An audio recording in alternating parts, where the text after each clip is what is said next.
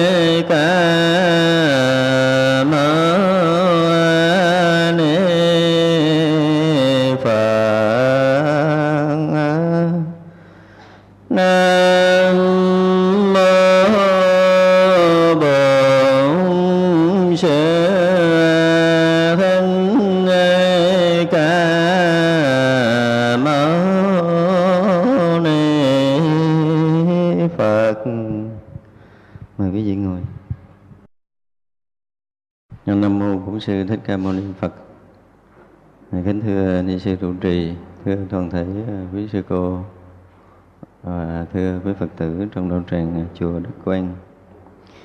Thì hôm nay là ngày à, 20 tháng 2 năm à, quý tỵ. Thì chúng ta tiếp à, tục gặp nhau tại đạo tràng chùa Đức Quang. Để chúng ta học những phần còn lại của bản tuệ trung thượng sĩ ngữ lục. Thì hôm cuối năm chúng ta đã học hết cái phần thăm bệnh của đại sư phước đường thì hôm nay chúng ta sẽ tiếp tục ờ, học tiếp cái phần ờ, lễ thiền sư tiêu giao ở phước đường. Thì như hồi đầu chúng ta nói là tuệ trung thượng sĩ là đệ tử của thiền sư tiêu giao và ngài ở ờ, tỉnh xá phước đường. Thì sau giai đoạn mà được học với thầy tổ mình tuệ trung thượng sĩ đã nhận được đạo lý rồi. Thì cái ơn của thầy trò của trung thượng sĩ luôn luôn khắc ghi trong lòng cho nên là trong cái ờ, đời của ngài có rất là nhiều cái bài thơ bài kệ à, những cái cuộc viếng thăm với thầy tổ. Thì hôm nay chúng ta sẽ thấy cái ờ, cái cách mà của thầy trung thượng sĩ hướng về thầy của mình. Lễ thiền sư tiêu giao ở phước đường hằng xa phong thái ở chốn hoang thôn thân tuy ngoài cõi xâm với thương ý vẫn trong gương, loan và phượng.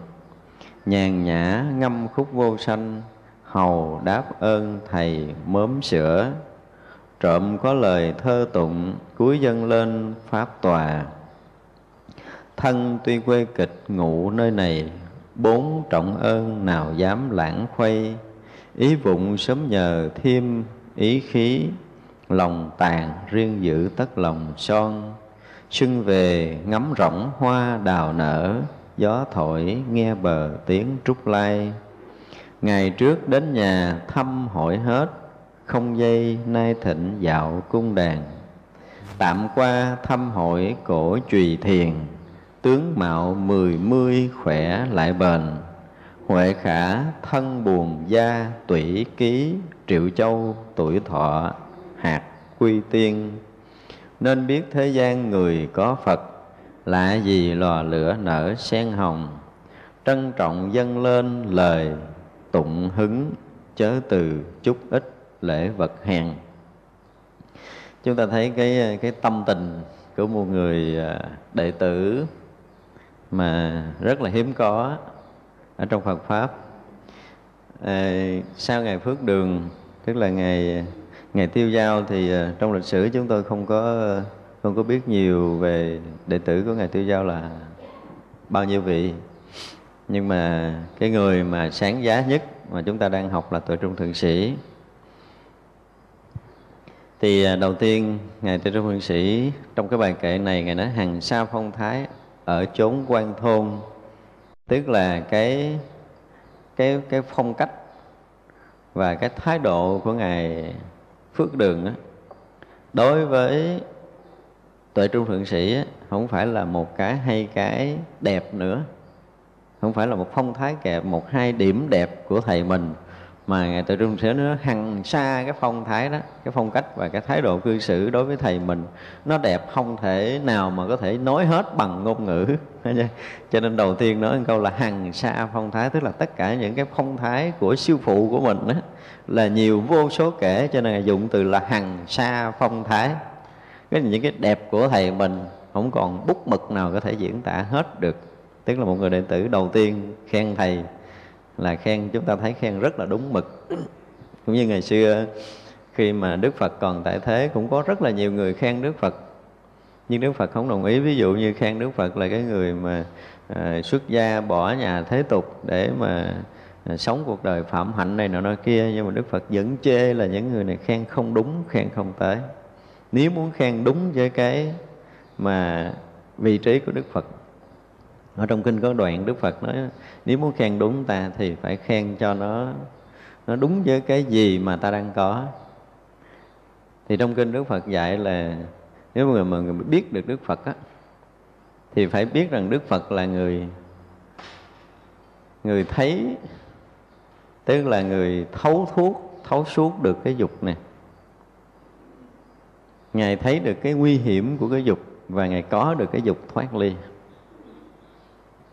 như mình ví dụ như mình đang ở trong dục nè nhưng mình không thấu suốt nữa đúng không? Mình vẫn lầm mê mình vẫn còn bị à, tiền tài sắc đẹp danh vọng ăn uống ngủ nghỉ chi phối mình vẫn còn coi cái đó là là quan trọng. Nhưng đức phật đức phật ở trong đó thì đức phật có thấy được cái nguy hại của dục. Ở trong dục nhưng mà ngài thấu suốt dục ngài thấy được cái nguy hiểm của dục và ngài có được cái dục thoát ly đó, nếu mà muốn khen Đức Phật ít ra thì chúng ta phải khen ở chừng đó. Còn ở thế gian này là chúng ta bị dục sao? Bị dục cuốn hết chúng ta không có ra được. Thì khi mọi người đệ tử hiểu thầy mình giống như trong bộ kinh ờ, Diệu Pháp Liên Hoa mà chúng tôi có giảng á, thì cái phẩm Long Nữ Long Nữ khen Đức Phật một câu mà tôi tôi rất là nể phục á. tức là khen Đức Phật là người thấy rõ tướng tội phước cái đề tài này tôi nói cũng dài hơn cả 30 phút, cả tiếng đồng hồ. Tại vì cái người thấy rõ tướng tội phước chỉ có Phật mới có đủ sức thấy rõ thôi. Ví dụ ví dụ như bây giờ trong cái thời Đức Phật có một vị tăng đó tịch đi, thì anh an hỏi liền. Anh an hỏi là, bạch Đức Thế Tôn là vị tăng này tịch rồi đi về đâu? Thì anh Đức Phật trả lời liền, tức khắc khỏi suy nghĩ là thấy à ông này do cái phước báo tu hành vậy là về cõi trời phạm thiên rồi hoặc là về tới cõi trời đế thích rồi, hoặc là về tới cõi trời tứ thiên vương rồi, hoặc là xuống địa ngục rồi. Đức phật trả lời liền ngay tại chỗ. Tức là đức phật thấy rõ cái tướng tội phước của tất cả chúng sanh. Mà chuyện đó thì nó thường quá đi. Chuyện đó thì chưa có nói tới cái cái trí tuệ của đức phật khủng khiếp đến mức độ nào. Ví dụ như mình ngồi đây trong pháp tòa này nè thường á, chúng tôi nói là cái trí tuệ mà, gọi là, có lần chúng tôi giảng á, là tôi nói là cái cái thiên nhãn minh của đức phật á. Tức là cái trí mà soi thấu cái sinh tử của tất cả chúng sanh đó thì bây giờ cái thiên nhãn minh là thường là chúng ta học là sao? Tức là cái cái trí tuệ có thể thấy được là cái vật nhỏ như là một sắc na, nó bằng một hàng phần trăm, một phần ngàn của một hạt cát mình đang thấy thì đức phật thấy được rồi xa hàng hà thế giới đức phật thấy được, thì chuyện đó mình có thể chấp nhận được. Nhưng mà mình thấy một cái chuyện mà cái trí tuệ của đức phật khủng khiếp đến mức độ như thế này.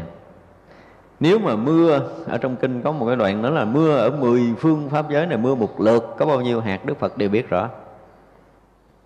Một cái sân mình mà mưa bao nhiêu hạt mình đâu đủ trí để mình biết điểm không nổi, phải không? Nhưng mà mười phương pháp giới này mưa bao nhiêu hạt đức phật, một cái chớp mắt là đức phật nói rõ, biết rõ, thấy rõ chưa thôi, cái chuyện đó là chuyện ngoài. Ở trong kinh diệu pháp liên quan nói là sao? Tâm hành của tất cả chúng sanh khắp mười phương pháp giới này, lúc này người này người A nghĩ như thế này, người B nghĩ như thế này, người C nghĩ như thế này, người D nghĩ như thế này mà không phải bốn người ở đâu, mà tất cả chúng sinh ở khắp mười phương pháp giới này, có nghĩ cái gì, có suy cái nghì có tinh tấn tu hành, hay là giải đãi, lười mỏi, tu ẩn trong rừng, hay là tu trong chùa tu trong là chợ, hay là tu ở đâu, rồi thức giờ nào, ngủ giờ nào, nói câu gì, suy nghĩ một ý niệm nhỏ gì, tất cả đều được chư Phật biết một cách rất rõ ràng. Và không phải nếu mà Đức Phật biết lần vậy thôi thì chưa phải nói là thấy rõ tướng tội phước đức phật thấy mình khởi một ý niệm đó, thì ý niệm này nó sẽ dẫn tới ý niệm gì ở ngày mai? Và ngày mai nó sẽ dẫn tới cái nhân quả gì ở ngày kia? Ngày kia nó sẽ dẫn tới nhân quả gì ở ngày kia? Thế như vậy. Và tới những cái ngày nào nó mới kết thúc một cái dòng nhân quả của một ý niệm của mình tốt hoặc là xấu. Thấy chưa? Và khi nó kết thúc cái dòng ý niệm này rồi thì nó tiếp nối cái dòng ý niệm khác như thế nào? Và dòng ý niệm đó nó tới bao nhiêu ngày nó kết thúc, nó sẽ sanh thêm một cái loại ý niệm mới. Thì như vậy là tiếp nối một ý niệm của mình thôi là nhân quả đi tới đâu nó dừng, nó sẽ phát triển như thế nào, đi tới đâu nó dừng, nó phát triển như thế nào. Đức Phật đều biết rõ mà không phải biết một mình mình, mà khắp tất cả chúng sanh muôn loài Đức Phật thấy tương tận không sót một người nào. Rồi chúng ta thấy chưa? chứ không phải Đức Phật thấy mình khởi niệm xấu, khởi niệm tốt đây rồi thôi, không phải dừng lại như vậy. Nếu dừng lại như vậy thì không phải là Đức Phật nữa rồi. Cho nên long nữ khen Đức Phật một câu mà chúng tôi nói là mình sẽ nói viết hết sách, chưa có hết một cái câu khen này. Chỉ có mọi người chuẩn bị thành Phật mới đủ trí thấy được Đức Phật như vậy thì sau đó tích tắc là long nữ thành Phật, đúng không? Đó thì vậy là chúng ta thấy đủ trí tuệ mới có thể hiểu thầy mình. Chứ nếu không không hiểu thầy theo thầy có khi một ngàn năm, một ngàn kiếp chưa chắc hiểu thầy mình là cái gì. Chỉ trừ trường hợp là đạo lý mình gần cận kề ông thầy mình nó hiểu ông thầy mình được miếng. Hiểu, gọi là hiểu được miếng chứ cái chuyện mà thấy rõ tướng tội phước nó khủng khiếp đến mức độ á, là đức phật thấy tất cả những chúng sanh này nữa ha. Ví dụ như mình mình ngồi ở đây nè lỡ có một vị bồ tát nào mà hỏi đức phật là cái cái cô diệu nhiễu gì, chừng nào có thành phật đức phật nói cho nghe. Liền tức khắc đức phật trả lời.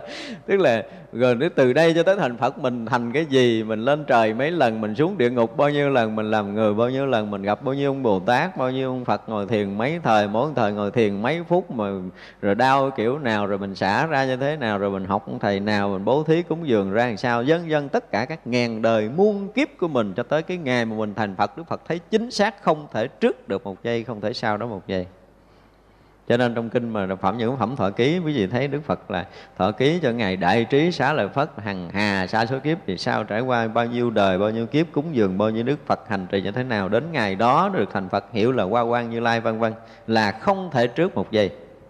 Trước một giây cũng không thể được. Đó mới là trí tuệ của đức phật. Có nghĩa là đức phật thấy rõ ràng cái tướng tội phước của mình, cái tướng nhân quả của mình mình bước một bước đi như thế này là nhân gì, quả gì Ủa, quá khứ làm sao mà bây giờ mình đi cái kiểu đó, phải không? Cái quá khứ làm sao mà bây giờ mình ngồi cái kiểu này?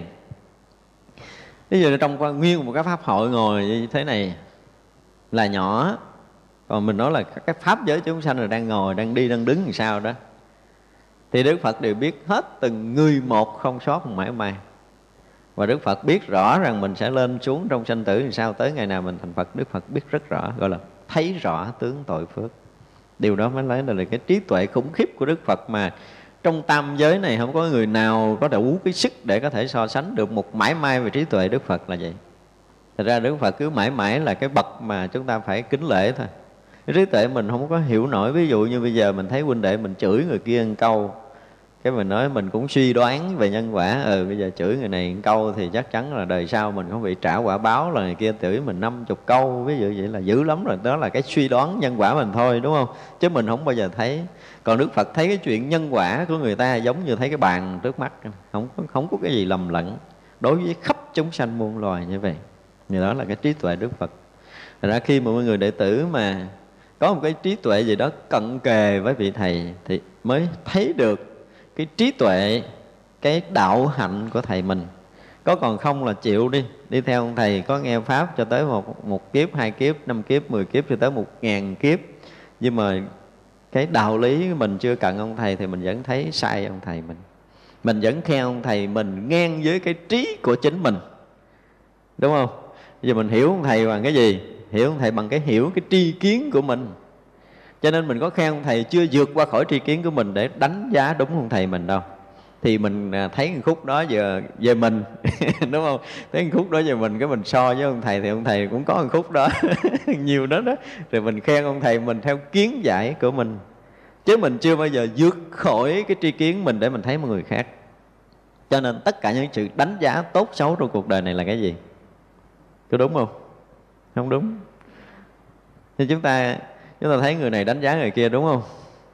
Không đúng, người này đánh giá người kia, lý do gì đánh giá người kia thì mình hiểu người kia theo cái hiểu của mình. Chứ chưa bao giờ mình đứng vị trí người kia để mình thấy hết người kia được. Và ai có khả năng đứng vào vị trí người kia để thấy hết người kia mà đánh giá?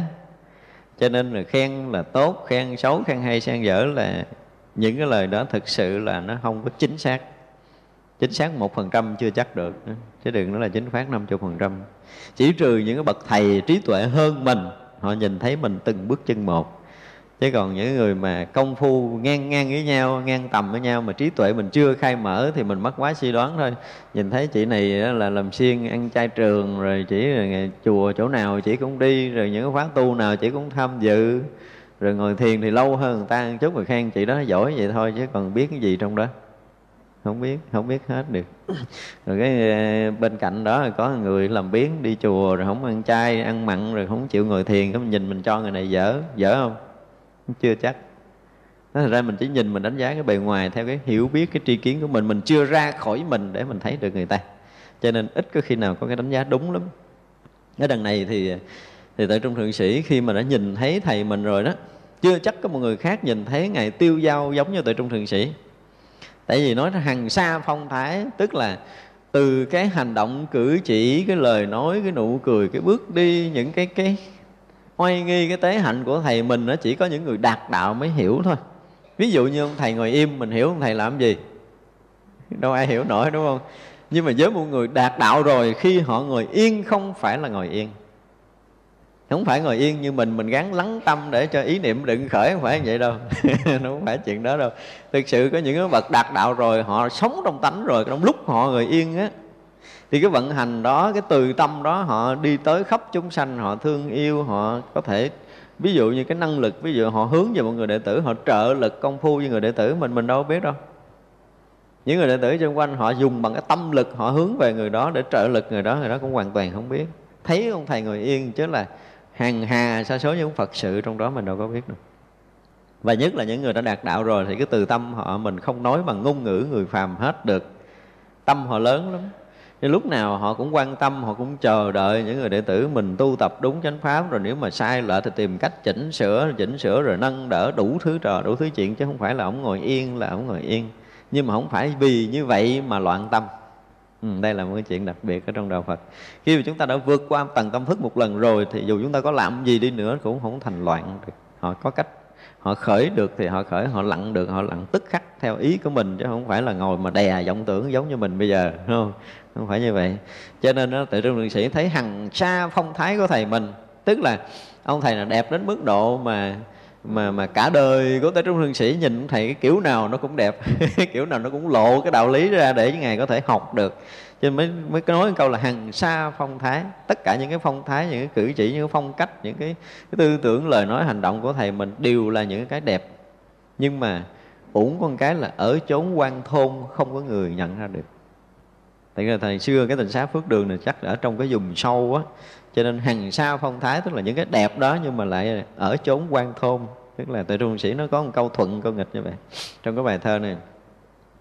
Thân tuy ngoài cõi xâm với thương, ý vẫn trong gương loan và phượng. Tức là ngài tại trung thượng sĩ á, với cái chỗ ở của của của thiền sư tiêu giao ở phước đường này, có lẽ là ở xa. Cho nên ngài nói là thân tuy ngoài cõi xâm với thương, tức là gần và xa trong cái khoảng cách của hai người nó xa lắm nó không phải là thân cận với nhau. Nhưng mà ý vẫn trong gương loan và phượng tức là đối đạo lý thì giống như hòa quyện với nhau. Chúng ta coi trong mấy cái hình đó cái, cái, cái loan và phượng nó hòa quyện với nhau như vậy. Tức là ý ngài tưởng trung sĩ nhận được cái đạo lý từ thầy của mình rồi nhận được những cái đạo hạnh của thầy của mình rồi. Nhưng mà hai người cách biệt với nhau quá và ít có khi nào gặp nhau nhưng mà ngài khẳng định rằng giữa ngài với thầy mình nó giống như là loan phượng hòa quyện với nhau vậy. Đạo lý nó không có còn có cái gì cách biệt nữa. Cho nên việc làm của thầy đệ tử đủ hiểu. Và việc làm của đệ tử thì thầy cũng có thể hiểu được. Mặc dù không gặp nhau nhưng mà vẫn hiểu và thông cảm với nhau được một cách rõ ràng. Nhàn nhã ngâm khúc vô sanh hầu đáp ơn thầy mớm sữa tức là bây giờ đối với ngài đệ trung thượng sĩ á, thì đã đạt tới cảnh giới sâu của thiền học rồi cho nên đối với ngài thì lúc nào không có chuyện bận rộn. Thấy chưa? Khi người đạt đạo rồi là hết việc. Làm thì vì cái chuyện người khác làm cho thật sự riêng người đó là không còn việc để làm nữa. Cho nên lúc nào cũng nhàn nhã, mà nhàn nhã lại là ngâm khúc vô sanh. Chứ là là vượt ngoài sanh tử rồi. Khi mà mọi người nó ra ngoài sanh tử rồi, thì chuyện đời này coi như là hết. Thật ra nói cái chuyện bận rộn là trong cuộc đời họ hoàn toàn không có nữa nhưng mà sở dĩ ngài được nhập trong cái cảnh giới vô sanh đó, sở dĩ cuộc đời được nhàn nhã, được nhẹ nhàng như thế này, được sống trong cái cảnh giới vô sanh đó là nhờ gì? Cái ơn của thầy mốm sữa tức là từ hồi xưa thầy mình đã mốm dạy mình từng cái ý niệm nhỏ, nuôi sống mình trong dòng pháp, bằng cái sữa pháp thanh tịnh của đạo lý giải thoát này. Thành ra tụi trung đường sĩ, trong cái lúc mà nhàn nhã đã sống được trong cảnh giới vô sanh, vượt ra ngoài sanh tử rồi, thì vẫn không quên được cái ơn thầy mình mớm sữa cho mình hồi thời xưa. Chúng ta mới thấy cái tình cảm của cái người ở trong đạo á, nó khác với ngoài đời nhiều lắm. Khác là chúng ta phải điều dụng từ là khác nghìn trùng á. Ngoài đời có khi mình à, mình thân cận, mình gần gũi lắm mới thành thân, đúng không? Ví dụ như mẹ con gần gũi nhau mới thành thân vợ chồng gần gũi bạn bè gần gũi nhau nhiều nó mới thành thân. Nhưng có những khi á có những người hoàn toàn không hề gặp nhau. Ví dụ có một người phật tử nào đâu xa thiệt xa không có gặp ông thầy. Nhưng mà nghe qua băng pháp thôi nghe một bài pháp mà hiểu đạo lý ông thầy mà sống được an lạc rồi á hả là cái tình đó, đó cái tình thâm của thầy trò á nó còn hơn là cha mẹ anh em ruột trong nhà nữa. Mặc dù chưa thấy mặt ông thầy đó đâu hết đó là cái chuyện của đạo lý. Giống như mình với phật nha ha.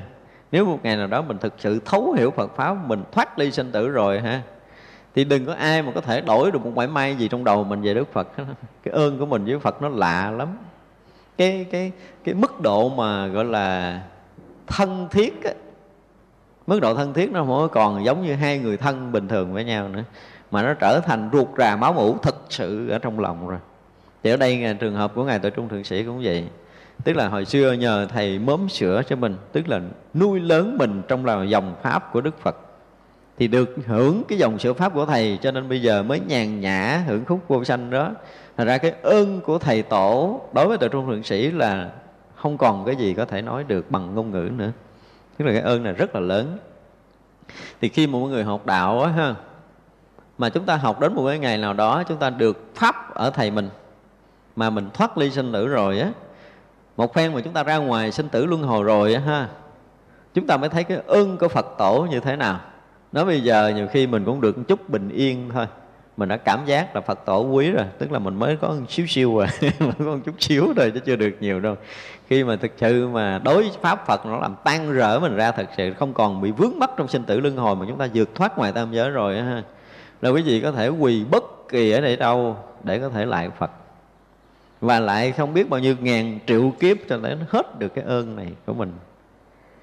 Đó là một cái sự thật khi mọi người đệ tử mà nhận được đạo lý là như vậy. Thì ở đây cái ơn của thầy trò, của thầy trung thượng sĩ là thầy trung thượng sĩ rất là trọng ơn thầy của mình. Trộm có lời thơ tụng cuối dân lên pháp tòa, tức là ngài tây trung thượng sĩ bắt đầu nói thơ tụng mà ngài dùng từ là trộm nói thôi đối với thầy mình không dám là cái loại mà khoe khoang gọi là giống như là con có kiến giải trình thầy để thầy xem không có mà ngài rất là khiêm tốn là con trộm làm thôi. Tức là một cái dạng mà lén lút. Không, không có dám múa rìu vào mắt thợ. Không, ngài dùng cái từ là trộm có lời thơ tụng. Một câu rất là khiêm tốn của một người đệ tử. Mặc dầu là ngài thơ kệ của ngài là siêu xuất rồi nhưng mà đối với thầy mình thì mình cũng phải có một cái gì đó e dè kiên nể cho nên dùng từ là trộm làm thơ kệ thôi. Lén lút lén lút làm. Thì cuối dân lên pháp tòa của thầy thôi. Tức là đứng trước pháp tòa, sư phụ muốn làm một bài thơ, bài kệ để ca thầy mà mà rất là dè dặt. Vì mong rằng là dâng lên để để cúng dường thầy bằng tất cả những lòng tôn kính đó. Thì chúng ta thấy một điều như thế này nè. Khi chúng ta học thiền á, ban đầu thì cái gì cũng phá hết, đúng không? Cái gì cũng thành không, cái gì cũng quyển, cái gì cũng không có và đập phá hết tất cả mọi cái cho tới khi thân này cũng phải tan biến và tâm này cũng phải tan biến. Thì mình nghĩ rằng cái người à, học thiền ngang tàn, bướng bỉnh, không có chấp cái gì, không có dướng cái gì cái gì cũng có thể đập, cái gì cũng có thể phá. Nhưng mà chúng ta thấy một điều kỳ lạ là khi người đã thấu thoát thiền rồi thì họ trở thành tròn trịa về nhiều mặt, nhất là đạo đức. Nhất là tình người, thì người này tròn trịa lắm họ không bao giờ, khi mà họ thấy được đạo lý rồi, họ không bao giờ có một cái mãi may nào gọi là bất kính, gọi là mất đạo đức. Không có. Chúng ta không tìm ra điều này. Đừng nghĩ là ngồi, người ngộ thiền là không có chấp thiện, không có chấp ác, rồi là họ sống vô đạo đức, vô lễ độ, không có chuyện đó đâu. Khi mà chúng ta thấy người nào vẫn còn có cái thái độ bướng bỉnh đó, chúng ta biết người đó chưa có tròn cái trí tuệ của mình. Khi một người trí tuệ tròn đầy rồi, đạo đức họ trọn vẹn và họ sống không có lỗi lầm đối với trần gian này. Và họ là một tấm gương đẹp cho trần gian noi theo chứ không bao giờ có lỗi trong trần gian này đâu. Chúng ta đừng có hiểu lầm. Cho nên có rất là nhiều người á, là nói mấy ông tu thiền miếng bướng lắm thiện không có sợ ác không có sợ. Không? Thiện ác thì cũng biến thành không rồi cái gì nó cũng thành không hết. Nghĩ mấy người tu thiền bướng chứ xin thưa không phải như vậy. Chúng ta hiểu lầm rồi. Cũng như là nói không thiện không ác thì chúng ta nghĩ rằng cái người tu thiền là nó họ sẽ không làm thiện không làm ác và họ cũng sẽ không làm thiện là chúng ta đã hiểu lầm. Khi một người đã hiểu thiện rồi á, thì họ không bị kẹt trong thiện ác, nhưng mà họ là người thấu rõ tướng thiện ác. Giống như cái chuyện mà long nữ ca tụng đức phật như vậy. Tức là họ thấy rõ bề mặt và bề trái của thiện ác như thế nào. Để họ không vướng trong đó, chứ không phải là không làm thiện, không làm ác, rồi lại không thiện, không ác luôn, không phải như vậy. Rất là nhiều người học thiền, đến mấy câu này có họ chê đạo thiền, họ không dám học sâu tự tu gì mà không thiện không ác lấy vậy tu tu thành gì xin thưa đã hiểu lầm thiền rồi Thật ra khi mà chúng ta càng học sâu trong thiền á, chúng ta thấy rằng á, cái ánh sáng thiền học có thể soi thấu hết bề mặt bề trái của cuộc đời này để nó làm cho con người tu thiền trở thành trọn vẹn hơn, đạo đức hơn. Chứ không bao giờ quên ơn, quên đức. Chuyện đó không bao giờ có đối với người tu thiền. Những người tu mà lơm cơm, đụng đâu phá đó, đụng đâu đập đó, không có làm cái gì đó thì chúng ta có thể uh, cho rằng những người tu thiền cái kiểu đó. Nhưng mà những người đó biết chắc rằng họ chưa tới. Cho nên họ có thái độ ngang tàn bướng bỉnh phá phách đầu làng trên tới sớm dưới. Họ chấp nhận đạo đức đạo lý họ sống bừa bãi không có cái gì để cho có thể giúp ích lợi ích cho mọi người thì người đó chưa phải là người ngộ thiện và có những người nói ngay cả cái chuyện xây dựng cơ sở vật chất đi, nếu thiền nói gì cũng không mà thấy mấy cái thiền viện chùa, thiền viện nào cũng bự hết. Đúng không? Tôi nói nếu mà một người tu thiền ha, mà thực sự làm gãy một ngọn cỏ thôi, thì người đó chưa phải là thiền sư.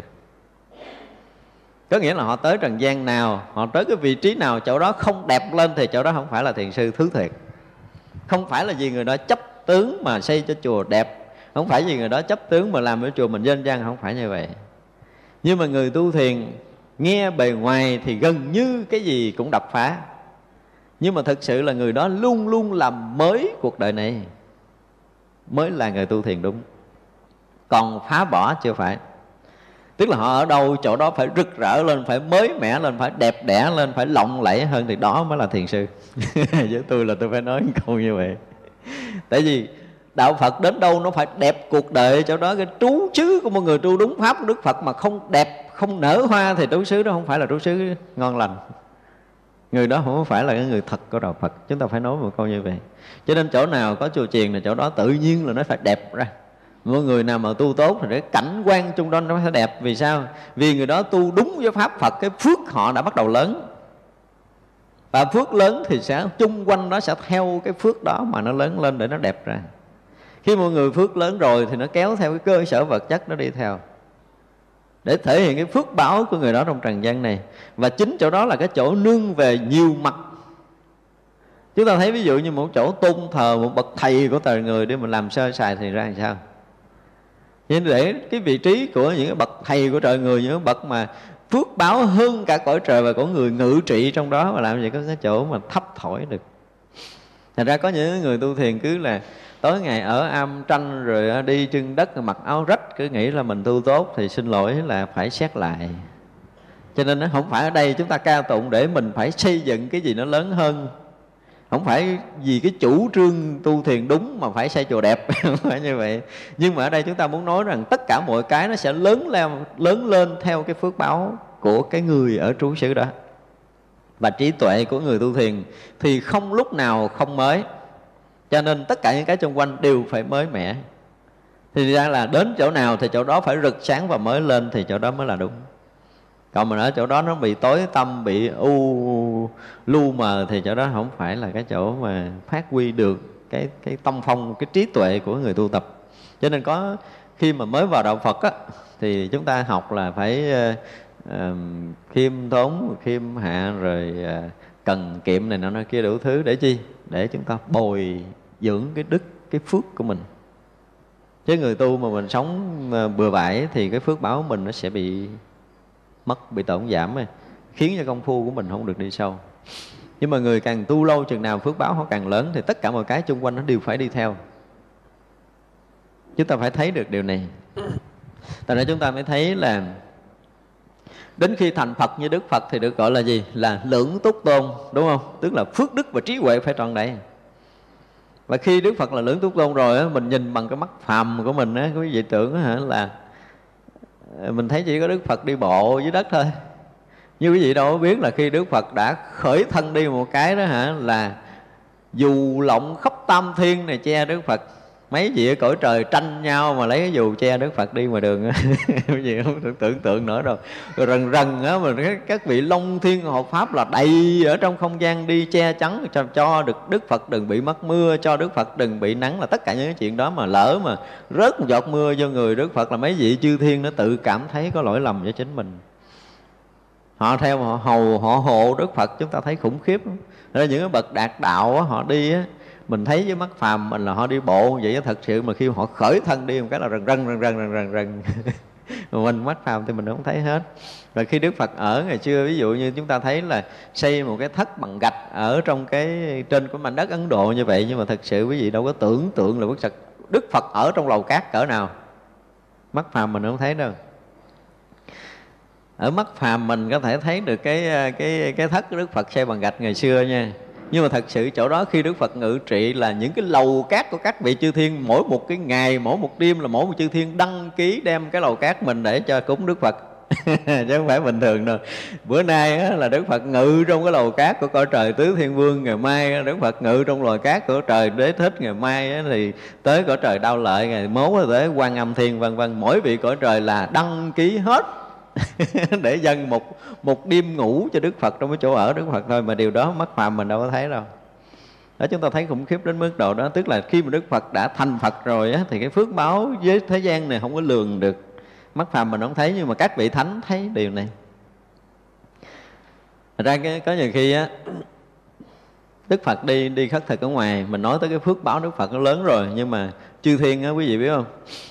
Chư thiên đó là đợi à, một cái người nghèo mà bỏ miếng cơm nó không có được sạch á rớt vào cái bát Đức Phật.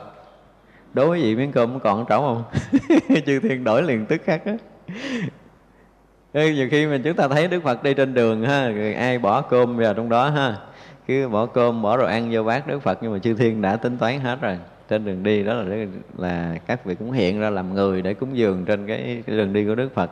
Và những cái thức ăn không sạch cũng được chư thiên đã đã thay đổi thành thức ăn sạch là một.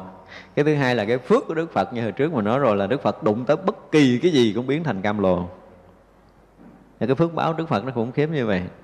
Thật ra là khi mọi người mà đã đã tu tập, đạt được đạo lý thì cái phước báo của họ không thể diễn tả được. Thân tuy quê kịch ngụ nơi này, bốn trọng ân nào dám lãng khuây tức là lúc này là lúc mà tội trung thượng sĩ ở ẩn nữa rồi đó. Thì thượng sĩ bắt đầu về ở ẩn, ở cái vùng quê. Mà lúc này tội trung thượng sĩ cũng cũng cũng thấy mình là cái um, cái thân quê kịch rồi. Tức là người ờ, mà ông già quê ở trong làng. Nhưng mà với bốn trọng ân thì chưa bao giờ lãng khoay được. Ân, bốn ân là ân gì? Ân phật tổ, phải không? Ân cha mẹ ơn đàn na đánh thí. Nói chúng nói chung là ơn chúng sanh nó đúng hơn là ơn đàn na đánh thí. Và ơn gì nữa? Ơn quốc gia thủy thổ. Tức là đối với, nếu mà không có pháp phật thì mình không thể thấy được đạo lý để mình sống như bây giờ. Cho nên cái ơn đó nó lớn với mình lắm. Ơn cha mẹ thì chúng ta cũng biết rồi. Ơn với chúng sanh. Đối với người tu gọi là ơn đằng na chánh thí, nhưng mà thực sự là ơn chúng sanh nó mới đúng. Dụng từ ơn chúng sanh đúng hơn là ơn đằng na chánh thí. Tại vì sao? Tại vì ví dụ như chúng ta ngang ngồi đây nè nhiều khi mình đâu có biết là mình nhờ ơn gì, nhưng mà ngồi suy nghĩ kỹ mình đang ngồi trên cái ghế thôi. Ngồi cái ghế nếu mà không có người mà công nhân làm thì không có cái ghế để mình ngồi, đúng không? Nhiều người công nhân thì phải lấy nhựa ở đâu? Ở thân cây. Ví dụ gì lấy cái cây cao su hay gì để làm nhựa không? muốn lấy cây cao su phải thông qua người nông dân để trồng trọt người nông dân muốn trồng cây cao su tốt là phải nhờ cái công nhân chăm sóc, công nhân chăm sóc muốn muốn có cơm để ăn thì phải nhờ qua tới người làm ruộng. Qua tới người bón phân, rồi qua tới người cơ khí. Nếu mà ngồi kể hết cho mình mình ngồi trên chiếc ghế này 8 ngày chưa hết cái ơn đó nữa. Chúng ta không có thể sống riêng một mình mình ở trong cái cõi này đâu. Giữa mình và tất cả chúng sanh nó có một cái sự gắn kết, tương trợ với nhau gần như là là là là như một cái sợi dây nó được kết nối hòa quyện với nhau thật sự chứ chúng ta không có tách rời. Cho nên cái ngày nào đó mà mình thấy mình riêng tư, tới ngày đó mình đã tự phá vỡ cái cái phước báo của mình. Chúng ta phải dùng đúng cái từ như vậy. Nếu mình tự phá vỡ hết mọi cái xung quanh, mình nghĩ là có một mình mình sinh ra giữa cuộc đời này rồi mình giỏi giang như vậy, cho nên mình làm ăn như vậy, cho nên bây giờ có tiền, có nhà, có cửa như vậy như vậy đó. Rồi chúng ta đã đã có một cái nhìn phá phước của mình. Chứ còn từng cái hơi thở hít vào thở ra của mình nó đã gắn kết với vũ trụ, với thiên nhiên này rồi có bao giờ mình rời được đâu. Cho nên mình đang sống ở đây, mình phải thấy một điều là mình đang thọ ơn vũ trụ này. Mình đang hít thở là mình thọ ơn không khí rồi, đúng không? Mình đang có ờ, cái ánh ờ, nắng mặt trời mọc lên là mình nhờ ơn của mặt trời. Nhờ cái hư không rỗng mình tới lui được. Ví dụ như tất cả mọi cái là ơn. Nhờ miếng đất này nó bằng phẳng để cho mình được bước đi trên đó. Không có cái phút giây nào mà chúng ta không thọ ơn vũ trụ này cả, chúng sanh này cả nên người tu chúng ta phải thấy được cái ơn này. Gọi là thấy bốn cái trọng ơn nó thật sự, chứ nếu mà một người mà không thấy bốn trọng ơn này, thực sự là người đó sống vô nghĩa. Ngày nào mà chúng ta chưa có thấu hết bốn cái trọng ơn này, thì người đó sống cuộc đời này rất là vô nghĩa. Phải nói như vậy. Mà thực sự muốn hiểu hết bốn trọng ơn này là phải những người đạt đạo mới thấu hết. Khi chúng ta nhìn thấy một cái cơn gió thoảng qua thôi, làm cho chúng ta một chút mát. Mình thấy chuyện bình thường đó, tại vì cái quạt cho nên mình mát chứ có bao giờ mình khởi cái niệm là mình cảm ơn nó đâu. Nếu không có nó, quay cái là mình bị nực nội. Chưa bao giờ mình có một chút cảm ơn đó, đúng không? Trong khi mình đang nóng bức được một giọt nước nhiễu lên người mình, nghe mình mát lạnh không có bao giờ mình chấp tay mình cảm ơn nó đâu? Chưa từng. Mà nó từng hít vô thở ra để mình giữ được mạng sống của mình, có bao giờ mình cảm ơn không khí đâu? Không có chúng ta gần như quên hết những cái chuyện này. Cho nên bây giờ là phải nhớ lại. À, chúng ta phải ý thức được từng khoảnh khắc một trong cuộc đời này của chính mình đều là thọ dụng cái ơn ích của trời đất này vũ trụ này của chúng sanh muôn loài này.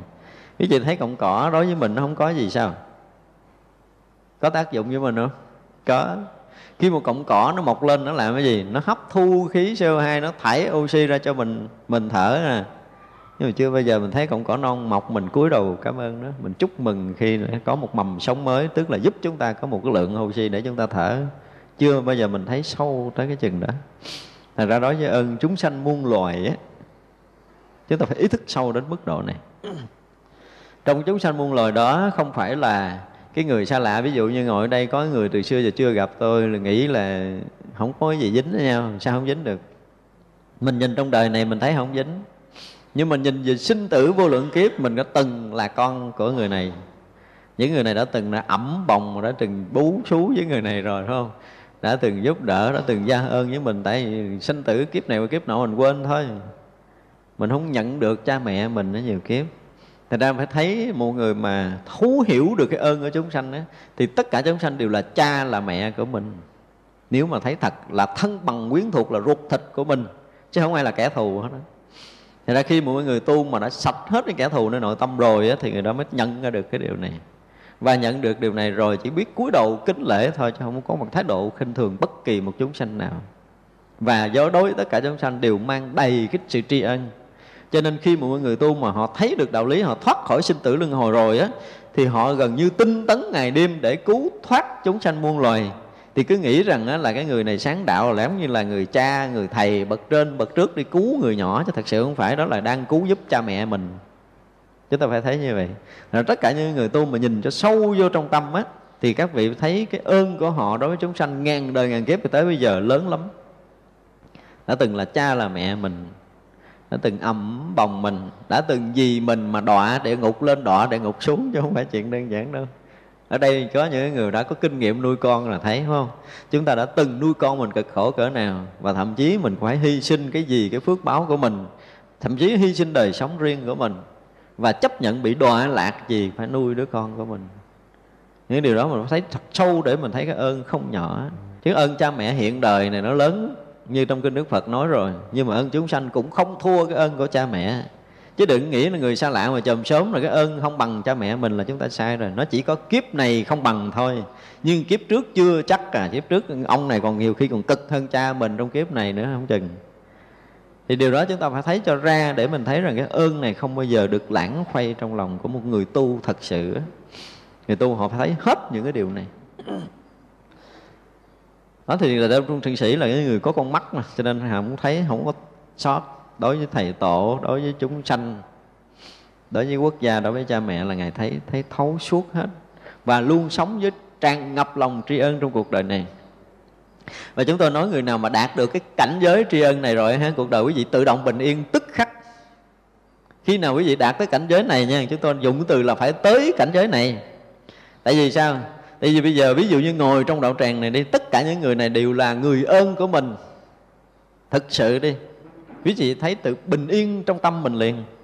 Không hề có một người nào mà tranh đấu hơn thua, không hề có kẻ thù ở cái chỗ này. Và khắp nơi trên thế giới này, tất cả đều là người ơn của mình. Thì mình sống trong cái dòng ơn nghĩa đó đó. Mình có bao giờ sợ kẻ thù hãm hại mình không? Có sợ ai tranh giành, có ai bức hại mình không? Không có. Cái sự bình yên nó lạ thường lắm khi chúng ta hiểu ra được điều này. Và chúng ta bắt đầu khởi bằng cái tâm này. Và khởi cái tâm tri ân này một điều lạ nữa, là nó nâng cấp cái những cái tế bào nhỏ nhiệm trong cơ thể mình nữa. Mà điều này chúng tôi có giảng trong một cái đề tài là năng lực của cái câu niệm Phật và ý niệm thiện đó. chúng tôi chưa nói hết. Có một cái đạo tràng nào chúng tôi sẽ nói lại đề tài này. Vì cái giá trị, cái giá trị của cái lòng tri ân á, nó tạo thành những cái năng lượng tốt cho nội tâm mình trước cái đó để mình xóa sạch kẻ thù cái đó không còn kẻ thù trong tâm. Đây không phải là quán từ bi. Chưa nói đụng, chưa đụng tới cái chuyện quán từ bi. Mà mình phải thấy được cái sự thật mình đã lăn trải, đã đã sinh tử nhiều kiếp trong tam giới này. Mình đã từng đi trong lục đạo luân hồi này, mình đã từng một đời sinh ra là có một cha, một mẹ. Mà bao nhiêu ngàn kiếp thì phải tính là bao nhiêu cha mẹ của mình. Như là tất cả những người đó đều là những người ơn của mình đó những người thân của mình, những người máu mủ ruột rà của mình đó các vị càng tu sâu chừng nào thì các vị phải thấy điều này sâu sắc chừng đó mới được. Thành ra là luôn luôn làm trong cuộc đời này, chúng ta thấy là có nhiều vị đã đạt đạo như đức phật đã đạt đạo. Quý vị thấy không? Đức phật là đi từ đầu này cho tới, từ nước này qua tới nước nọ để chi? Thấy in tường với đức phật là thầy để đây giáo hóa, nhưng mà thật sự nếu mà đức phật thấy kỹ, nói kỹ thì đức phật đang đi đền trả những cái ơn nghĩa cũ và đến cuộc đời này những cái thuận nghịch cũng vậy. Hồi trước ở đây mình có nói rồi, mình nói không, mình không phải tới đây để trả nghiệp. Ai hiểu mình tới đây để trả nghiệp là người đó đã sai lầm rồi. Đối với chúng tôi, tất cả chúng ta đến đây để đền trả ơn cũ. Thì bây giờ người đó gây khó khổ cỡ nào với mình mình cũng đang sẵn sàng để đền ơn, sẵn sàng để trả lại cái ơn nghĩa cũ thì có khi là họ đòi tiền mà vừa đòi vừa đánh thì mình cũng sẵn sàng để trả lại cái ơn nghĩa cũ tại không? Tại mình mượn rồi đó. Chứ không phải là mình gieo bây giờ mình trả. Chúng ta hiểu vậy là mình nặng nề lắm. Mà sự thật là lúc nào mình không thỏa ơn, mà mình chưa trả hết, thì đương nhiên là chủ sẽ tới với mình. Nhưng mà nếu người chủ tới với mình mình bằng cái thái độ đền trả thì bảo đảm quý vị sẽ nhẹ liền. Còn bằng thái độ là phải bị trả thì nó sẽ nặng nề không? cái vợ chồng cũng vậy, mẹ con cũng vậy, cha con cũng vậy, bạn bè cũng vậy. Người ta đến mình bằng cái thái độ gì? Nhưng mà tự trong lòng mình phải thấy rằng đây là ân nhân đang đến với mình. Họ muốn cái gì? Nếu mình đủ sức thì mình trả hết. Thì vậy là chúng ta đến cuộc đời này vì đền ơn trả nghĩa chứ không phải vì nghiệp mà chúng ta tới. Chúng ta phải thay đổi cái thế nhìn này là cuộc sống chúng ta sẽ đẹp ra tự động mình sẽ cải hóa được cuộc đời mình còn lại liền. Chỉ cần một cái thấy nhìn này thôi đủ rồi. Đó thì ví dụ như á bây giờ cái người ơn của mình mình có dám ghét không? Không có. Thật ra khi mà mình đối diện người ơn là mình đầy cái lòng thương yêu và tôn kính họ, quý mến họ. Khỏi cần tu rồi con nguyện con phải khiêm hạ gì hết không có cần, không có cần nguyện, không cần xin cho con được khiêm hạ. Tại vì con thấy đúng sự thật rồi, con không có dám cà chớn với ai nữa. Tự động mình thấy đúng sự thật rồi, tự động mình tôn kính người ta, chứ không phải xin cho con được khiêm hạ. Không có, không cần xin. Mình còn xin là tức là mình còn yếu đuối, còn yếu đuối lắm. Và mình không thấy đúng sự thật của vấn đề. Trước khi thấy đúng rồi, thứ nhất là họ cũng có phật tánh, họ cũng chuẩn bị thành phật. Cái đó cũng đã đủ trọng nể người ta rồi, đúng không? Cái thứ hai mình thấy rõ ràng tất cả những người trong thế gian đều là người ơn của mình. Mình dám có thái độ ngang ngạnh với người ta không? Không có. Dám thái độ coi thường không? Mình mà coi thường với người ơn thì mình là cái loại gì chứ không phải loài người nữa. Đúng không? Đối với người ơn là lúc nào chúng ta cũng quý kính. Thì vậy đâu có cần phải tu khiêm hạ. Nhưng mà mình thấy người ta là cái người gì? Cho nên mình mới tu khiêm hạ tức là trong lòng mình vẫn còn coi người ta không phải là người ơn. Và thậm chí mình còn coi thường người ta nhiều quá. Cho nên muốn xóa được cái tâm này, phải đảnh lễ cầu Phật xin cho con được sống khiêm hạ. Thì đó nó ẩn tàng một cái gì ở sâu bên sau mình thấy không hết vấn đề. Cho nên mình phải thấy cho ra chuyện để rồi mình không có cần xin Phật cho con tu khiêm hạ nữa. Mà cho con có trí tuệ để con thấy tất cả chúng sanh đều là ân nhân của con, đều là cha mẹ của con, để con sẵn sàng đền trả tất cả những ân nghĩa mà con đã cưu mang trong nhiều kiếp. Đó thì mọi người đó là cái người thấy đúng. Cho nên không được lãng khuây cái việc này trong cuộc đời của mình. Và khi một người mà quý vị thấy sống bằng cái sự tri ân ha, và cái tình thương rồi á, ví dụ như bây giờ quý vị đang bệnh nặng đi thì nếu mà cái tâm này xảy ra với chúng ta, từ từ nó cũng cải quá làm cho chúng ta không bệnh tật. Và đây là một cái cái nghiên cứu rất là lâu của một vị tiến sĩ người Nhật. Họ nghiên cứu những cái phân tử nước mà hôm trước chúng tôi có kể đó. Thì họ phân tích rất là nhiều cái lọ nước. Họ dùng tiếng tốt, họ dùng tiếng xấu thì tiếng tốt. Phân tử nước nó đẹp, tiếng xấu, phân tử nước nó xấu. Họ chửi rủa bằng âm thanh, họ viết bằng chữ trên lọ nước rồi họ chụp hình để họ phóng đại cái phân tử tức là ví dụ như họ thí nghiệm ban đầu á thí nghiệm đầu họ lấy lọ nước họ, họ viết trong đó là tao ghét mày tao giết mày. Rồi một lọ nước là tao thương mày quá chỉ vậy thôi.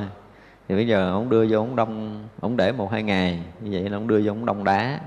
Ông phóng đại ông chụp hình thì phân tử mà tao ghét mày tao giết mình ấy thì nó cái cái phân tử nó méo mó nó xấu. Rồi tao thương mày thì phân tử nó đẹp cũng thí nghiệm những cái cuộc cầu nguyện múc nước rất là xấu, chụp hình đưa ra nó xấu rồi, cầu nguyện thì nó sẽ sửa đổi nước đó, vân vân. Trải qua nhiều năm nghiên cứu như vậy, cuối cùng thì ông kết luận cái phân tử nước đẹp nhất là những cái câu đầy cái sự tri ân và lòng thương. Trong cái đề tài ai là người biết, trong thế gian này, ai là người biết trước? Thì ông trả lời là nước là người biết trước.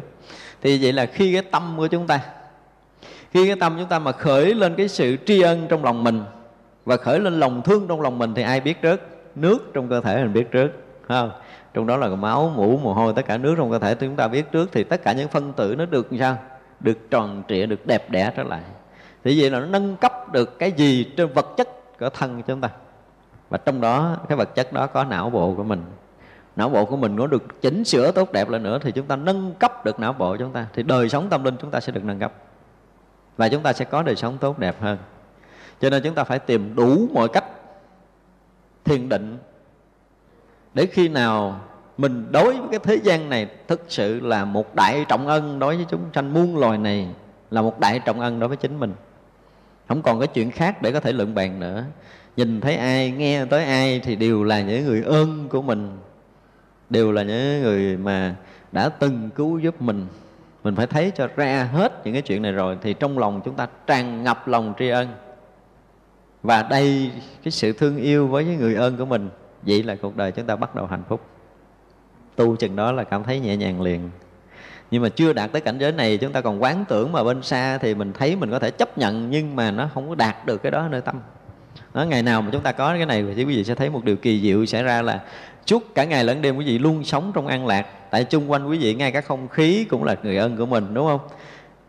Rồi ngay khi chúng ta ngồi trên ghế cũng là cái ơn của mình, chúng ta nằm trên cái chiếc giường cũng là cái ơn của mình, chúng ta ăn hạt cơm, chúng ta uống giọt nước, tất cả đều là những ân nhân đang đến để vừa giúp đỡ mình mình vừa thọ dụng cái ơn đó.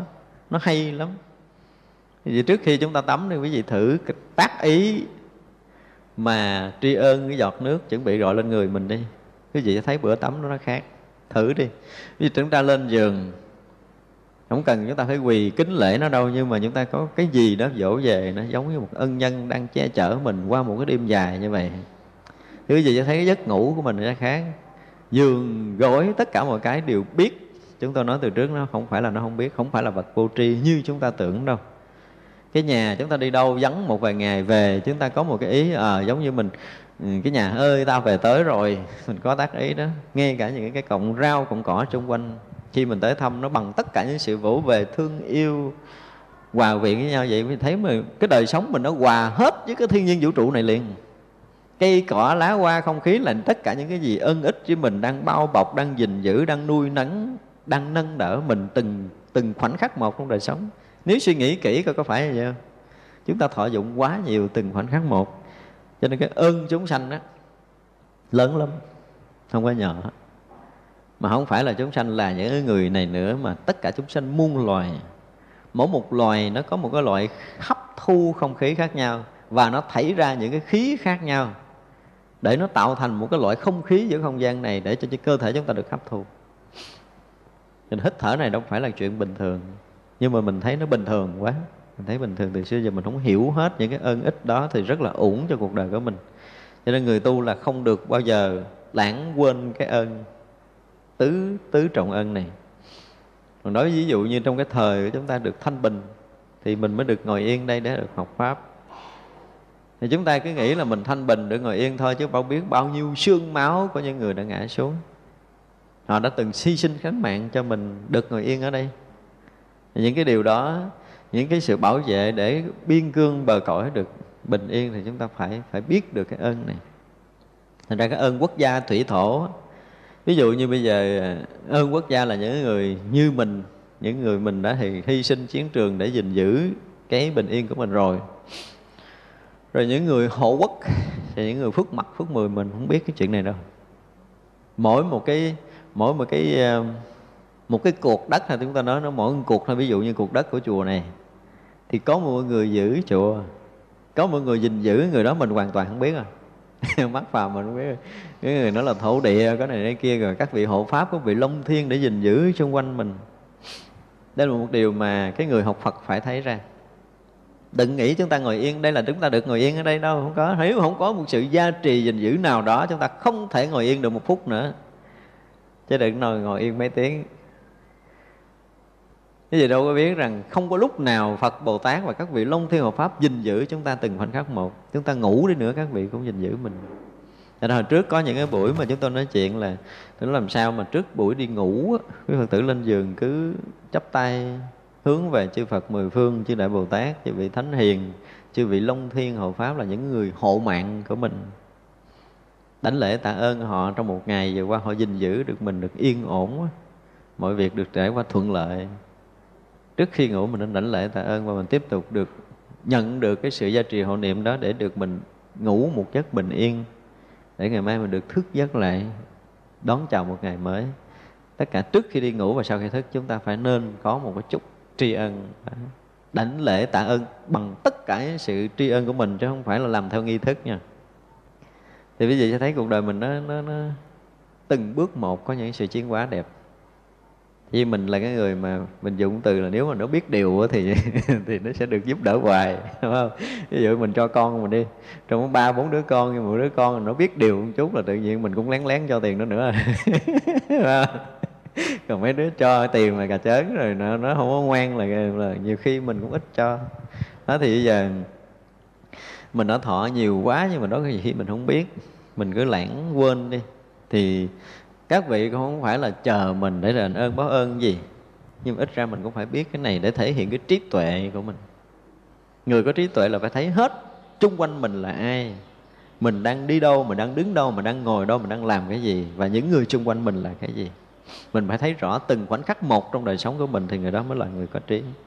Còn mình sống đây, mình còn không biết mình ở đây. Nếu mình không biết mình ở đâu, mình lơ lơ lửng lửng ở cái chân trời nào, mình còn không hay. Thì đó là người không có trí thật sự. ai giúp đỡ mình mình quên hết là kẻ như thua rồi đó, cho nên bây giờ mình phải thấy rại rõ ràng là cái ơn của mười phương chư Phật các vị Bồ Tát, các vị Thánh Hiền, các vị Long Thiên Hộ Pháp, các vị thần hộ mạng của mình và không khí này, cây cỏ lá hoa trời đất trăng sao này tất cả đều đang bảo bọc mình, đang nâng đỡ, đang nuôi sống mình. Những cái đó chúng ta phải thấy ra. Và quý vị sẽ thấy cho tường tận điều này đi sẽ thấy cuộc đời mình nó đẹp lắm chúng ta đang sống trong cái dòng bao bọc của cả vũ trụ mênh mông, chứ không phải một mình cha mẹ mình nữa. Không phải là người thân bằng quyến thuộc mình nữa, mà chúng ta được bao bọc tất cả. Đi đâu chúng ta cũng được sự bao bọc che chở gia ơn của trời đất, của vũ trụ, trăng sao, của phật, của bồ tát, của vị long thiên hộ pháp. Phải không? Sướng người giác luôn, đi chỗ nào cũng được người ta bảo bọc, che chở che hết. Thì tự động quý vị sẽ cảm giác bình an liền. Mà đó là sự thật, chứ không phải đây là một cái điều mà mình ức tưởng.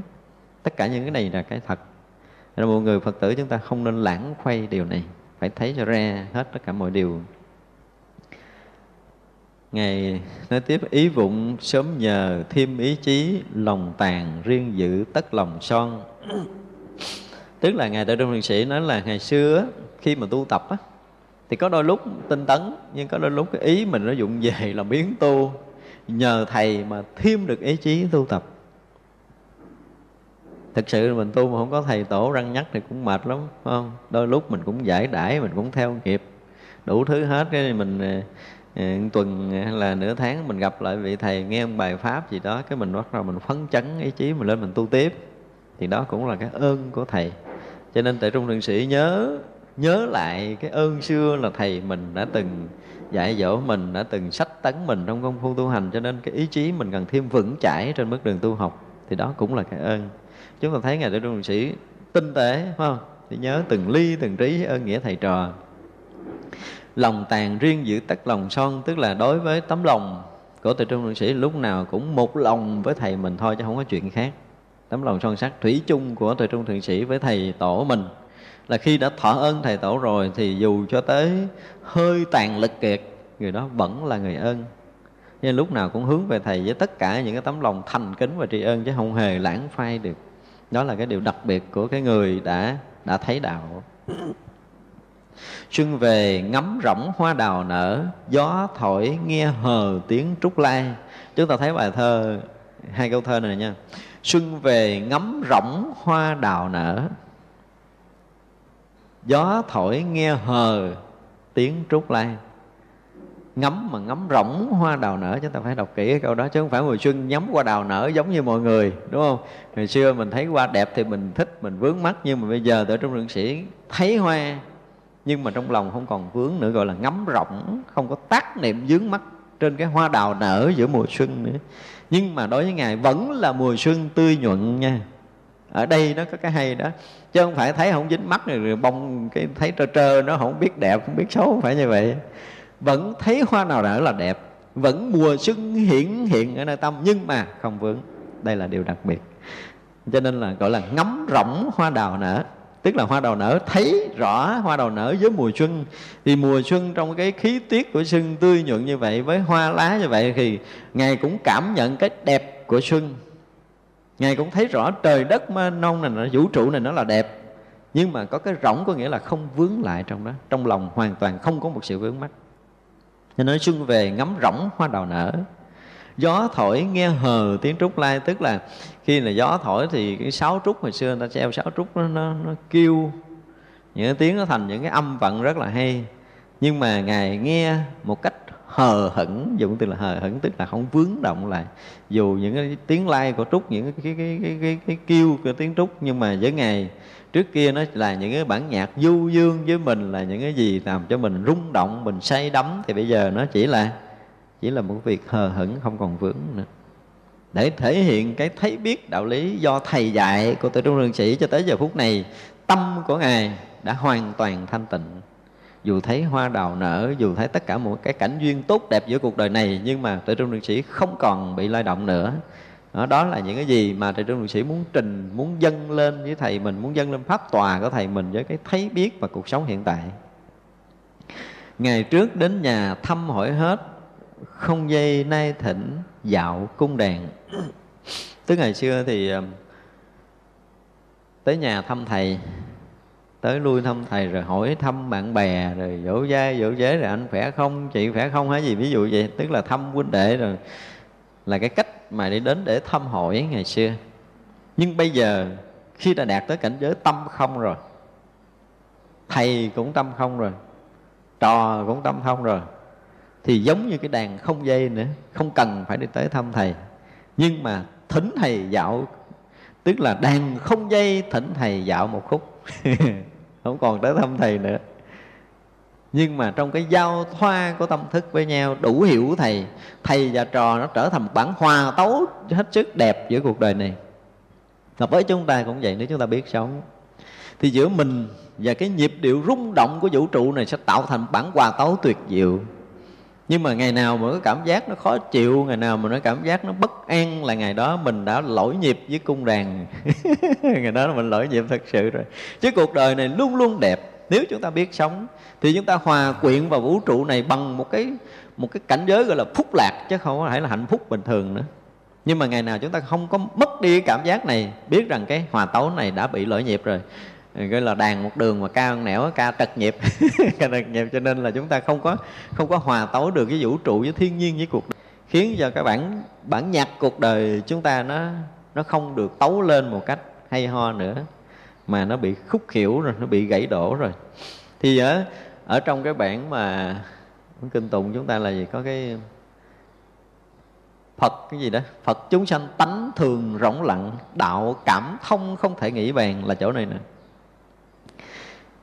Thế khi Ngài đã đạt tới cảnh giới tâm không rồi Mình nếu mình tu theo đạo Phật Mình đạt tới cảnh giới tâm không rồi Thì mình sẽ đạt tới cái cảnh giới là Cái rỗng lặng mênh mông giữa mình và Đức Phật á, nó giao thoa với nhau Cho nên là Phật chúng sanh tánh thường rỗng lặng.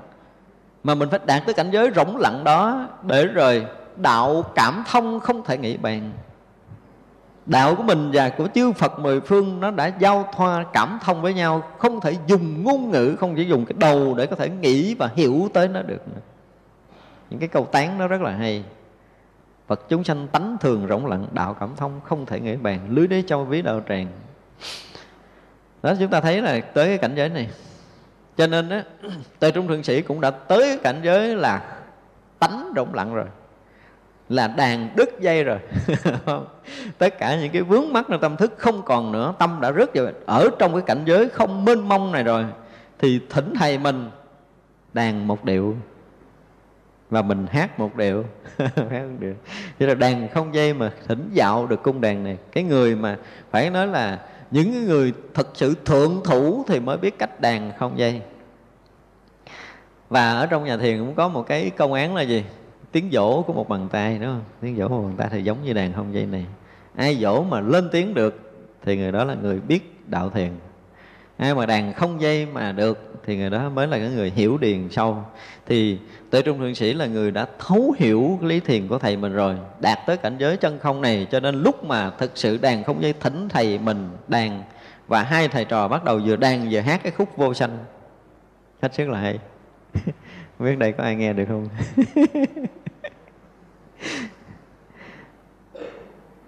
Tạm qua thăm hỏi cổ trùy thiền, tướng mạo mười mươi khỏe lại bền. Tức là ở trong nhà thiền nó có cái cây cổ trùy hồi xưa trong đãi có các vị ờ, thiền khách nó hay có một cái cổ trùy cái cái cái cái mỏ nó nhọn, mặc dù quấn hoặc dù bỏ trong đãi nhưng mà nó vẫn vẫn bén nhọn, nó đâm thủng cái đãi này. Gọi là cái cổ trùy tức là cái trùy cổ, ngày xưa các vị đi hành đạo hay có lắm. Thì ở đây ngài à, tự trung thượng sĩ nói là qua thăm, hỏi cổ trùy thiền, tức là ngài đại trung sĩ dí thầy ví thầy mình giống như là cái cổ chùy. Cổ chùy đó đâm thủng cái đại đăng quải. Có nghĩa là gì? Với cái trí tuệ của ngài đại trung sĩ đâm thủng cái đại gia này đâm thủng ngũ quẩn này để ra ngoài tam giới. Hiểu không? Tức là khi đi qua thăm ví ông thầy mình là đã đã thông thấu rồi, đã bước ra ngoài tam giới rồi đã phá vỡ cái ngăn che của ngũ quẩn để đạt được cái trí tuệ giác ngộ giải thoát rồi gọi là cái cổ trì thiền, tức là tự trung chỉ thăm thầy mình, là trong đồng, trong lòng đã đủ hiểu thầy mình là cái bậc vượt thoát ngoài tam giới này. Giống như một cổ trì thiền đâm thủng cái đải rồi. Thầy mình đã ra ngoài tam giới, đâm thủng cái thân tứ đại này, đâm thủng cái thân ngũ quẩn này để vượt thoát ra ngoài sinh tử luân hồi rồi. Thì tướng ngạo mười mươi khỏe lại bền, tức là nói về cái tướng của của ngài thiền sư tiêu giao chắc có lẽ là lớn. Tướng mại mười mươi tức là nhìn thấy cái tướng vạm vỡ của thầy mình và thấy khỏe thấy chắc. Tướng khỏe mà lại bền có nghĩa là nhìn thấy cái tướng ờ, pháp của ngài chắc lẽ là tuổi thọ cũng khá cao hay sao đó. Này, Huệ khả thân buồn gia tủy ký triệu châu tuổi thọ hạt quy tiên. Ngài nhìn thấy thầy của mình đã đạt tới cảnh giới là đã, đã đâm thủng ngũ quẩn đi ra dứt ngoài tam giới rồi. Nhưng mà không được ai thọ ký. Tức là trước ngày Tiêu Giao không biết vị thầy chắc là không có được thọ ký.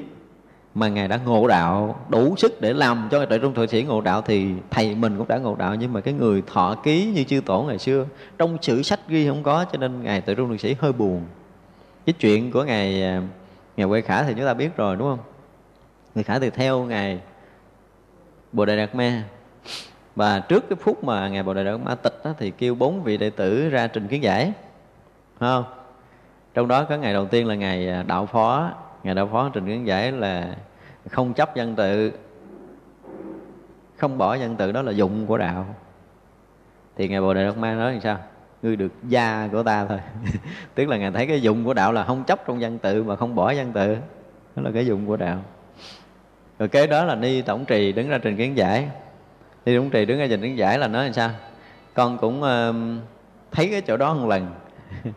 Giống như là a nan mà đã được đức phật hiện thần thông thấy cái cảnh giới đức phật a súc một lần. Nghĩa là lúc mà đức phật giảng cho a nan nghe đó về cái cái cái cái cõi của đức phật a súc á thì ngài a nan tự nhiên trong lúc nghe đức phật giảng thì có cái tác ý là muốn nhìn thấy cái cõi phật a súc như thế nào đẹp ra làm sao? Thì đức phật vận thần thông của mình trong lúc giảng thuyết thì anh nan thấy rõ là cái cảnh giới của đức phật a súc như vậy có chúng đại bồ tát dây quanh có bao nhiêu vị tỳ kheo rồi đó cảnh giới rất là đẹp. A nan rất là thích thì đức phật rút thần thông lại cái hết thấy. Vậy là ni tổng trì của mình chỉ thấy cái chỗ đó một lần. Tức là giống như là trong giai đoạn tu tập đó, bỗng nhiên có mình sáng lên một lần. Nhưng rồi không thấy lại lần thứ hai nữa thì lúc này à, tổ và đại đạt ma nói người thấy được thịt của ta thôi. Tức là đi vô được, còn ông nãy còn ở ngoài da, nhưng mà người này đã một lần nhận được cái chân thật đó đó. Nhưng mà chỉ một lần thoáng qua của tâm thức thôi, chứ không phải là cái phần bùng vỡ thực sự, cho nên mới tới thịt thôi. Tới ngày đạo dục. Ngài nói là tứ đại thì sao? Vốn không ngủ ấm thì vô ngã. Đối với ngài, tất cả các pháp đều vốn không thể được. Thì được tổ nói là sao? Ngươi được phần xương của ta thì tới ngày quậy khả, ra đảnh lễ ngày bồ đề đạt ma, ba lễ, xong vô đứng khoanh tay. Lúc đó bồ đề đạt ma nó ngư được phần tủy của ta. Cho nên ở đây quệ khả thân buồn da tủy ký. Tức là phần da là của từ đạo phó. Nhưng mà được thỏa ký là được phần tủy của ta. Tức là ngài Huệ Khả được phần tủy của ngài Bồ Đề Đạt Ma. Tức có nghĩa là nhận được cái phần sâu thẳm nhất của đạo lý rồi. Nhưng có ở chỗ này không phải là do ngài Huệ Khả không nói lời nào mà được thọ ký. Nhưng mình bây giờ ông thầy hỏi thế nào là đạo? Mình nên lại qua lại, mình đứng phanh tay, chưa chắc được thọ ký không? Thật ra không phải là cái chỗ tận cùng của đạo là vô ngôn. Chúng ta đừng có hiểu lầm như Tại vì lâu nay có những người giảng cái đoạn này, Thì cái chỗ tận cùng của đạo là không thể dùng ngôn ngữ để có thể diễn bài nó được. Cho nên Huệ Khả lên lại ba lại rồi không nói câu nào, Thành ra nhận được đạo. Xin lỗi, chỗ này coi chừng lệch ý tổ sư. Là tổ sư. tại vì sao? Tại vì trong cái hành động đó, với một bậc thầy á, chúng ta thấy như thế này. Những cái bậc mà thiền sư lỗi lạc, cỡ như ngài bồ đề đạt ma thì chỉ cần mình đi thoáng một cái, không cần nói câu nào là vị này biết cái gót chân ngươi còn dính bùn hay không. Chứ không phải đơn giản được chỉ cần mình chớp mắt một cái là trong ánh mắt mình còn dính dính pháp trần hay không. Cho nên khi mà huệ khả thể hiện ba cái lại đó là trình kiến giải mà trong cái kiến giải của ngài là huệ khả thể hiện trọn vẹn cái đạo lý vượt thoát sinh tử, chứ không phải huệ khả không nói câu nào là đạo vô ngôn. Chúng ta đã hiểu lầm cái ý tổ sư chỗ này, cho nên rất là nhiều cái bản kinh giảng chỗ này tôi thấy lệch ý tổ sư.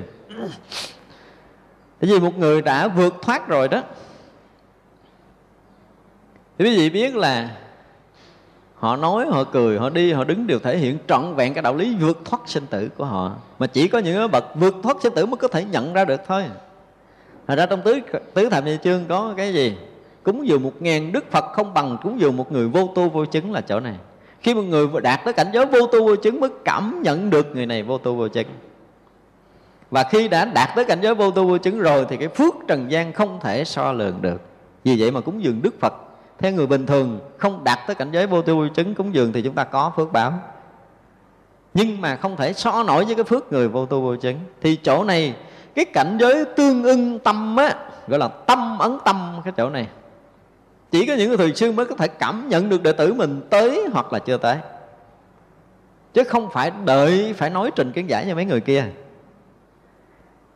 Còn nếu quệ khả tới lúc đó nếu lỡ huệ khả có nói một câu nào đạt đạo thì nghĩ sao mà chúng ta có thể giảng tới cái câu mà đạo vốn vô ngôn được không? Không phải được. Thế vậy là ngôn ngữ được, nó tải được đạo lý. Cho nên nếu mà người ta đã tới chỗ đó, người ta cũng nói một câu vượt thoát sinh tử. Chứ không phải là cái hành động. Nhưng mà hành động vượt thoát sinh tử đã là siêu xuất rồi. Thì trí tuệ phật đạo vượt thoát sinh tử, người ta sẽ có một câu vượt ra ngoài. Nhân này những cái câu kia không nói được đạo lý, Chứ không phải là do còn ngôn ngữ mà không diễn tả được đạo, Không phải như vậy. Ba cái người kia trình kiến giải thì vẫn còn quá xa. Không đạt được cái chỗ mà chư Phật, chư Tổ muốn dạy, Cho nên là chỉ bắt quá là được tới xương là cùng, Chứ không bao giờ tới tủy được. Khi đạt tới tủy không phải là một cái lối trình kiến giải vô ngôn. Chúng ta đừng có hiểu lầm. Họ có thể nói được một câu đạo lý vượt thoát sinh tử, Họ không được thọ ký. Thành ra cái chỗ này có rất là nhiều người học đó cái đoạn này chúng ta hiểu lầm.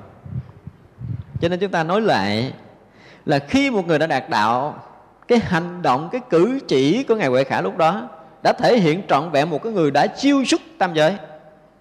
Lại xuống đứng lên, lại xuống đứng lên ông thầy nhìn thấy là người này gót chân không còn dính bùn nữa.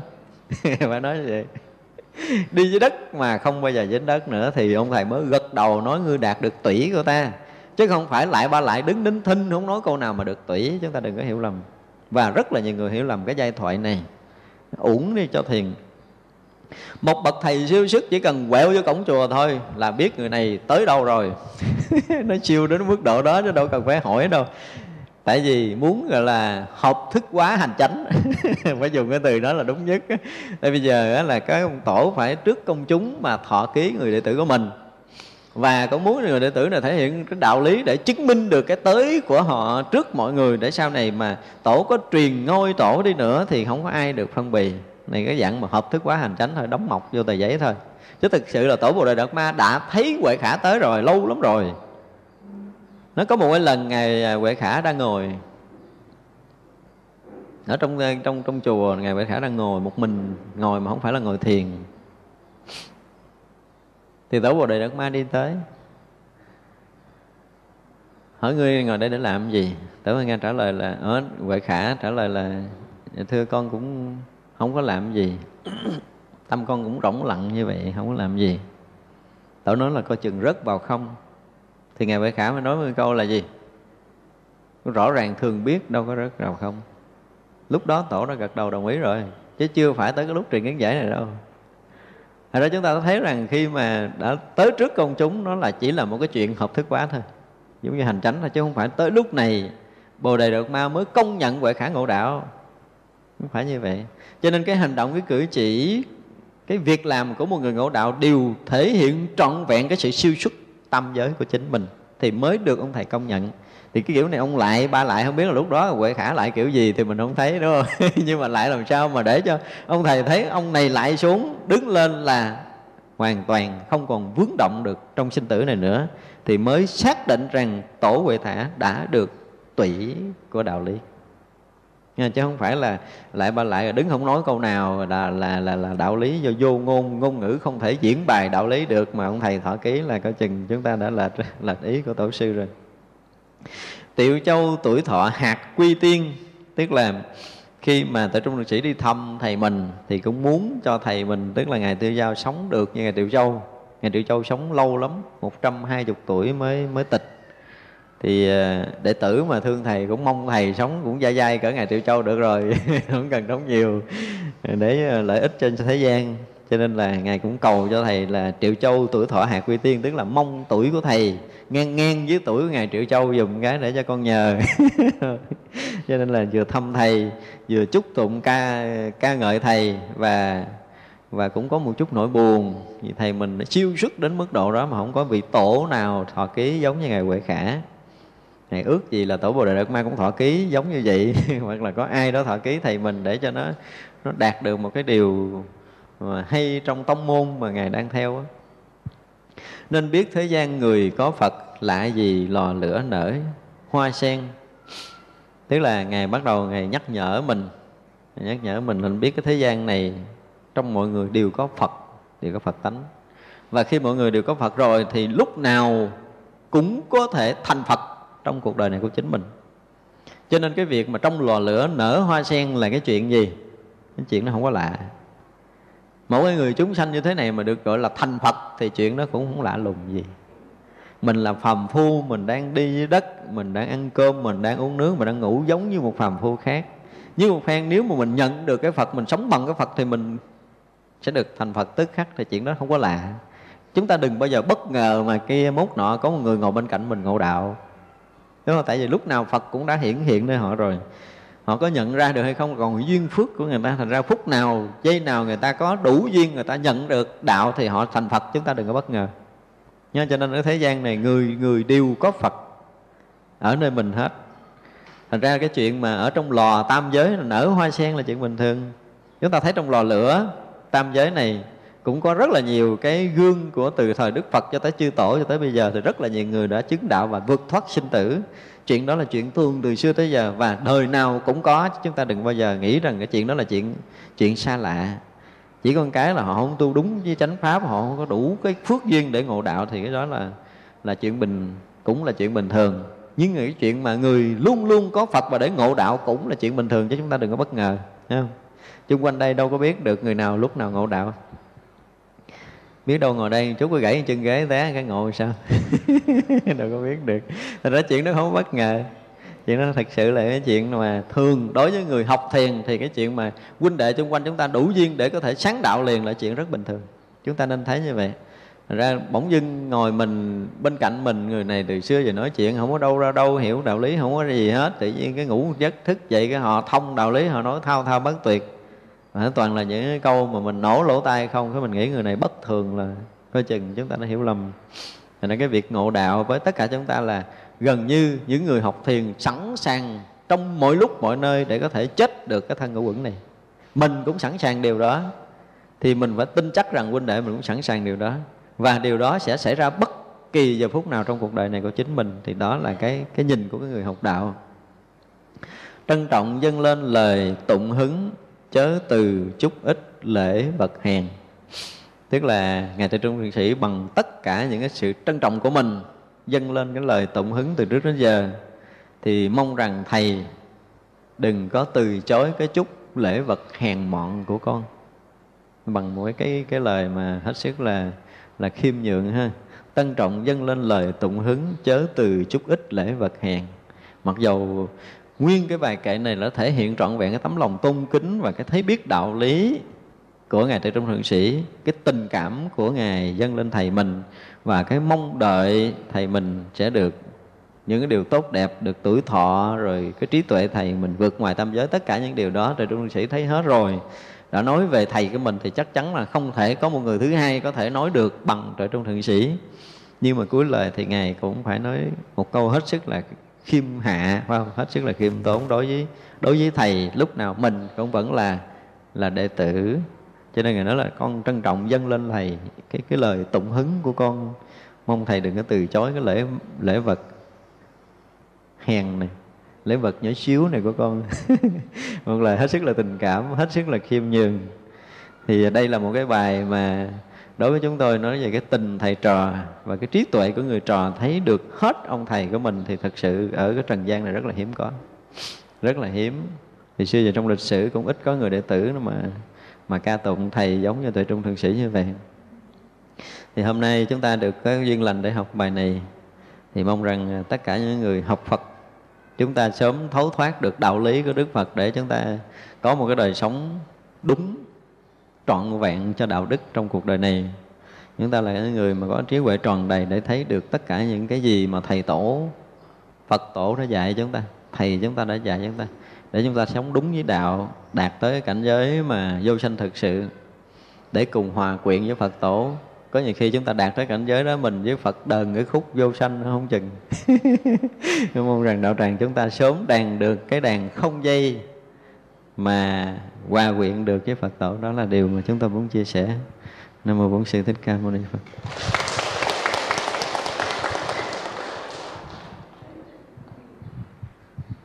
À, và buổi sáng nay có ai có thắc mắc gì không?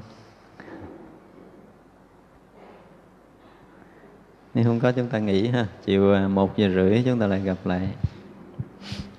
Bây giờ chắp tay hồi hướng chúng ta nghỉ chúng sanh vô biên thể.